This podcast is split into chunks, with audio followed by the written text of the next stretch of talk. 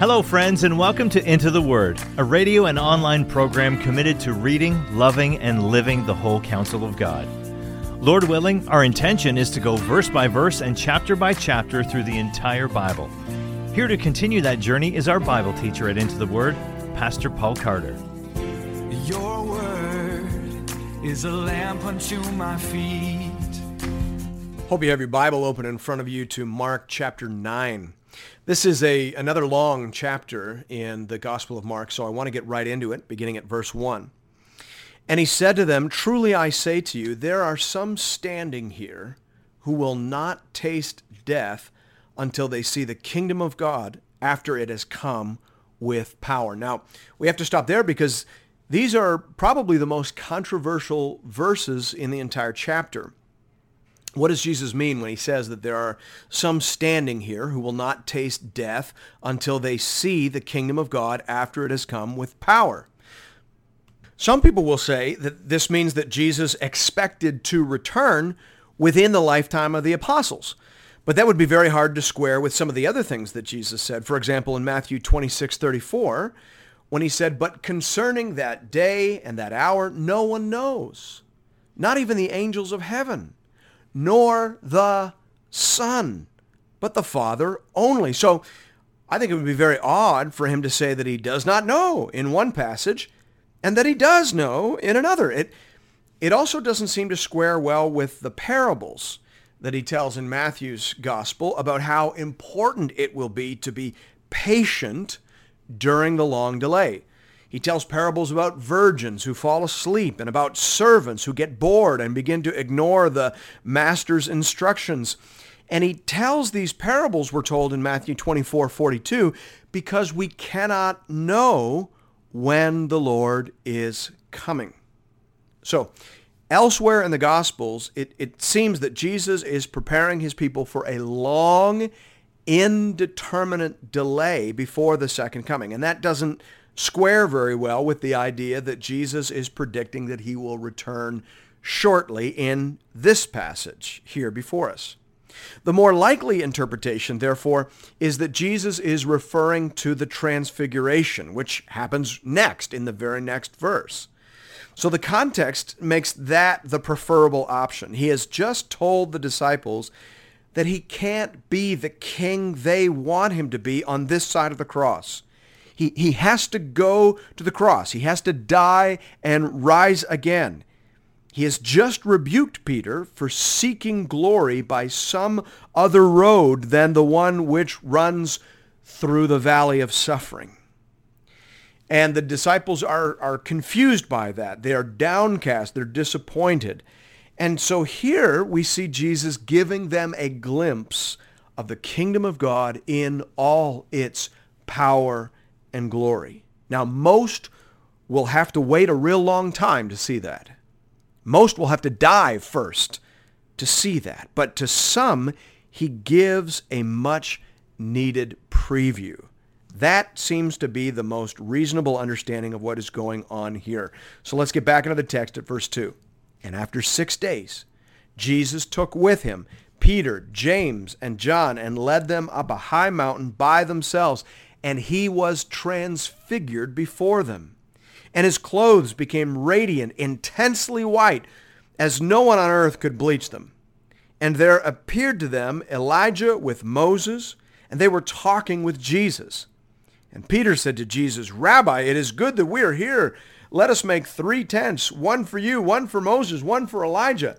For he did not know what to say, for they were terrified. Just quick note, anytime you're surrounded by people who are normally in heaven and they're talking, might be best if you were terrified just to say nothing at all. Just quick note, that's for free. Verse 7, and a cloud overshadowed them, and a voice came out of the cloud saying, This is my beloved son. Listen to him. And suddenly, looking around, they no longer saw anyone with them but Jesus only. Now, as I said, this is a long chapter, so we're going to have to keep our comments brief, but you need to understand that there is a shift in Jesus' ministry after chapter 8, verse 21. From, a, from about the midway point of chapter 8 in Mark's gospel onwards, Jesus spends a lot less time talking to the crowds and a lot more time in private instruction with the disciples. He's focused on the cross and he is preparing his inner circle, his disciples, to lead on the other side. So the emphasis is on these sort of intense personal instruction uh, sessions that, that Jesus conducts, and this story is very representative of that theme. Now, he only takes three disciples with him, Peter, James, and John. So this is an intimate experience, and it's a very intense experience. I told you off the top that Mark is proving his thesis. His thesis is that Jesus is the Son of God. In story after story, he gathers and piles up evidence, and in this story, he provides the most convincing evidence of all. Three reliable witnesses testify to the identity and significance of Jesus Christ. Moses, Elijah, and God himself. And it doesn't get any better than that, right? God himself says, "This is my beloved son, listen to him." So that's the that's the smoking gun. That is irrefutable evidence that Jesus is the son of God and the savior that we need. And from this point on, the disciples are being let in on the secret of who Jesus really is. But they still can't quite get their heads around what Jesus needs to do. But that will come. All right, let's get back into the text of verse 9. And as they were coming down the mountain, he charged them to tell no one what they had seen until the Son of Man had risen from the dead. So they kept the matter to themselves, questioning what this rising from the dead might mean. And they asked him, Why do the scribes say that first Elijah must come? And he said to them, Elijah does come first to restore all things. And how is it written of the Son of Man that he should suffer many things and be treated with contempt? But I tell you that Elijah has come, and they did to him whatever they pleased, as it was written of him. Now, in Matthew's version of this, we're told that the disciples understood from this conversation that Jesus was referring to John the Baptist. Jesus was saying that John the Baptist was Elijah, so to speak. In the Old Testament, the Old Testament said that a, a character like Elijah, a, a sort of eh, filled with the same sort of spirit as Elijah, that, that a prophet like that would come in advance of the Messiah. And the disciples are saying, you know, we, we were kind of looking for Elijah to come first. And John and Jesus is saying, John is that character. He was the prophet that was sent to prepare the people of Israel to receive the Messiah. But they didn't listen to John, and they did to him whatever they pleased. And that, my friends, is an example of narrative foreshadowing. If they did that to John, Jesus is saying, what do you think they will do to me? What do you think they will do to you? Verse 14 goes on to say, And when they came to the disciples, came back to the rest of the group, they saw a great crowd around them, and scribes arguing with them. And immediately all the crowd, when they saw him, were greatly amazed, and ran up to him and greeted him. And he asked them, What are you arguing about with them? And someone from the crowd answered him, Teacher, I brought my son to you, for he has a spirit that makes him mute. And whenever it seizes him, it throws him down, and he foams and grinds his teeth and becomes rigid. So I asked your disciples to cast it out, and they were not able. And he answered them, Oh, faithless generation, how long am I to be with you? How long am I to bear with you? Bring him to me. And they brought the boy to him. And when the spirit saw him, immediately it convulsed the boy, and he fell on the ground and rolled about, foaming at the mouth. And Jesus asked his father, How long has this been happening to him? And he said, From childhood. And it has often cast him into the fire and into water to destroy him. But if you can do anything, have compassion on us and help us. And Jesus said to him, If you can, all things are possible for one who believes. Immediately the father of the child cried out and said, I believe, help my unbelief. And when Jesus saw that a crowd came running together, he rebuked the unclean spirit, saying to it, You mute and deaf spirit, I command you, come out of him and never enter him again. And after crying out and convulsing him terribly, it came out, and the boy was like a corpse, so that most of them said, He's dead. But Jesus took him by the hand and lifted him up, and he arose. And when he had entered the house, his disciples asked him privately, why could we not cast it out? And he said to them, This kind cannot be driven out by anything but prayer. Now, some of your Bibles will add and fasting, as in this kind cannot be driven out by anything but prayer and fasting. The majority of the ancient manuscripts actually have it that way, but some do not. And so, uh, out of an abundance of caution, it usually appears as a margin note in your Bible. Either way, this story is in Mark's gospel because of how Jesus uses it to teach a lesson to the disciples. He wants them to understand that spiritual power cannot be assumed. The disciples are not traveling healers or exorcists per se. They are conduits for the power and authority of Jesus. Therefore, for that power to flow, two things are necessary. Faith in the recipients and also the dispensers of the power, and also spiritual intimacy and devotion. Now, the Father appears to have had very weak faith, and the disciples appear not to have prayed. And those things, particularly combined, will leave you ministering in the flesh, Jesus says. And that is a huge problem, particularly against stiffer spiritual opposition, which apparently the disciples are meeting here. So the bottom line is, friends, that people leak and if you are not regularly replenishing your spiritual gas tank through prayer and fasting, you will soon find yourself ministering on fumes. That's an important lesson. All right. Verse 39. They went on from there and they passed through Galilee. And he did not want anyone to know, for he was teaching his disciples, saying to them, The Son of Man is going to be delivered into the hands of men, and they will kill him. And when he is killed, after three days he will rise. But they did not understand the saying, and were afraid to ask him. And they came to Capernaum, and when he was in the house, he asked them, What were you discussing on the way? But they kept silent, for on the way they had argued with one another about who was the greatest. And he sat down and called the twelve, and he said to them, If anyone would be first, he must be last of all and servant of all. And he took a child and put him in the midst of them, and taking him in his arms, he said to them, Whoever receives one such child in my name receives me, and whoever receives me receives not me, but him who sent me.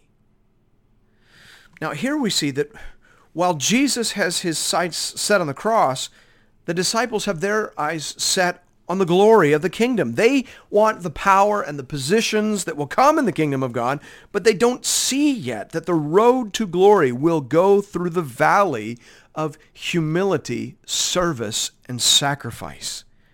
And Jesus is trying to get them to understand that in the kingdom of God, down is the way up. But the disciples are not ready to see that. Verse 38, John said to him, Teacher, we saw someone casting out demons in your name, and we tried to stop him because he was not following us. But Jesus said, Do not stop him, for no one who does a mighty work in my name will be able soon afterward to speak evil of me. For the one who is not against us is for us. For truly I say to you, whoever gives you a cup of water to drink because you belong to Christ will by no, by no means lose his reward. So in these verses, there's a little warning here about cliquishness or clannishness. The key issue, Jesus says, is not whether they are with us, so to speak. The key issue is whether they are with Jesus. And that's a very important reminder in every day and age. Verses 42 to 50 contain some further teaching to the inner circle on the life of a disciple. Jesus says, Whoever causes one of these little ones who believe in me to sin, it would be better for him if a great millstone were hung around his neck and he were thrown into the sea. And if your hand causes you to sin, cut it off. It's better for you to enter life crippled than with two eyes to go to hell, to the unquenchable fire. And if your foot causes you to sin, cut it off. It's better for you to enter life lame than with two feet and to be thrown into hell. And if your eye causes you to sin, tear it out.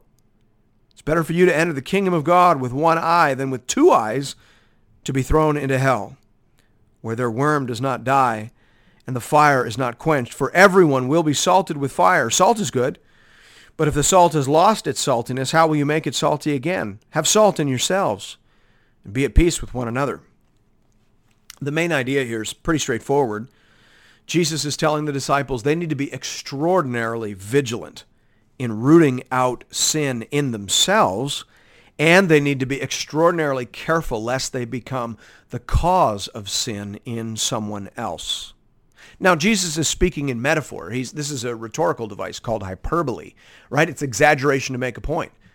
And w- this is very important to recognize. I was teaching in India a number of years ago, and I met a young man very zealous for the Lord uh, who, who only had one eye. And, and I asked one of the, the other members of the group, I said, what happened to the brother there? And, and he said, well, the brother's a new Christian, and he was working his way through the Bible, and he came across this teaching, and because he struggled with, with lust, with looking on women with lust, he actually tried to gouge out his own eye. And then thankfully, some other brothers came around and ex- explained to him how this saying was to be understood. And obviously, there's a sense in which we need to have sympathy for that. Uh, it can be hard for new Bible readers to understand, you know, the, the the manners of speech that are common in the Bible. But there's also a sense in which it might be better to have the zeal without the understanding of the forms of speech than it would be to be simply indifferent towards sin, as I fear many in this culture and in this generation are. Whether Jesus is speaking in metaphor or not, what he's saying is absolutely clear.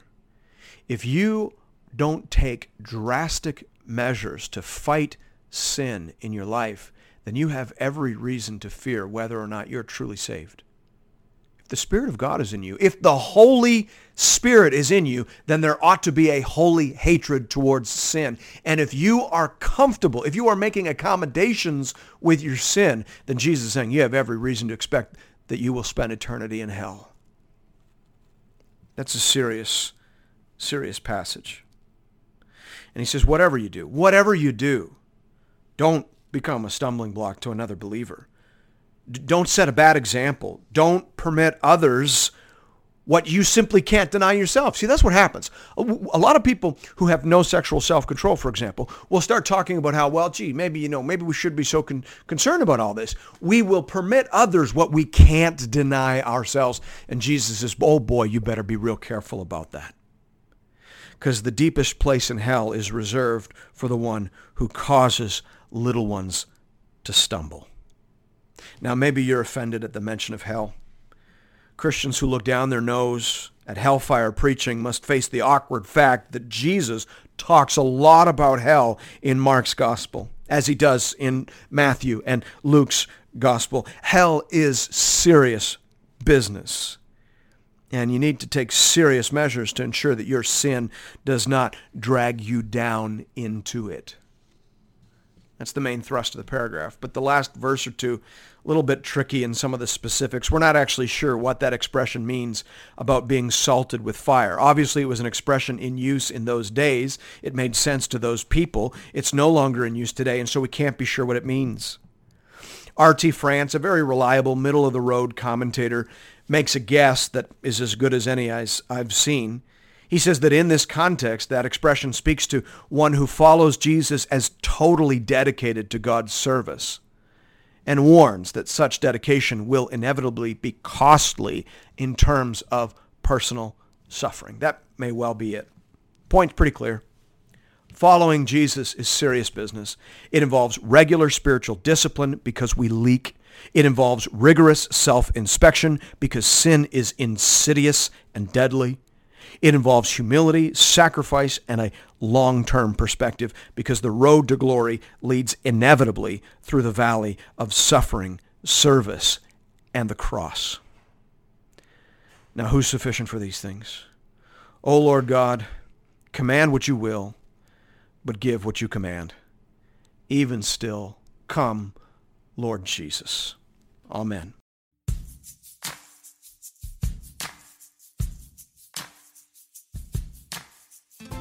And thank you for listening to another episode of Into the Word. If you've appreciated the Into the Word ministry, I'd like to personally invite you to pay it forward by supporting one of our preferred mission partners. For the remainder of this year, we are highlighting the church planting ministry Mile 1 in St. John's, Newfoundland. Newfoundland is classified as an unreached population, with less than 2% of people identifying as evangelicals. Mile One Ministries is committed to helping healthy churches plant other Bible believing, gospel preaching churches. Here at Into the Word, I only promote ministries that I have firsthand, on the ground experience with. Mile One is bearing fruit and is being led and stewarded by people that I know and trust. If you'd like to make a contribution to this important ministry, you can do that by visiting the Into the Word website at intotheword.ca. There are giving options there under the Give tab for both Canadian and American listeners. International listeners are welcome to give as well, though their gifts may not qualify for charitable receipts in their nation. Thank you for considering this method of showing your support for the Into the Word program. And may God alone be glorified. Your word is a lamp unto my feet